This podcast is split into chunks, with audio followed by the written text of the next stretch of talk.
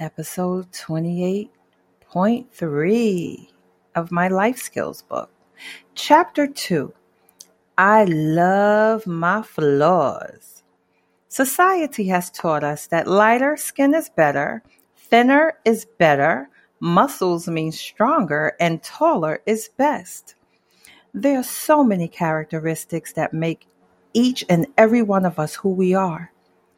Whatever you don't like about how you are made, just forget what others say.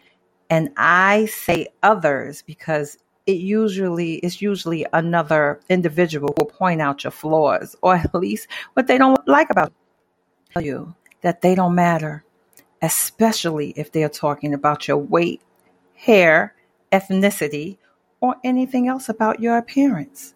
The point is, love yourself and if there is something you feel you want to change about your appearance, make sure you do it only because you want to.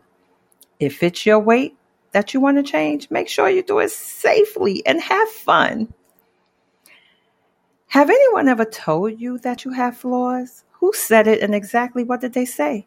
Do you believe them? And if you agree with them, then how are you going to make a change?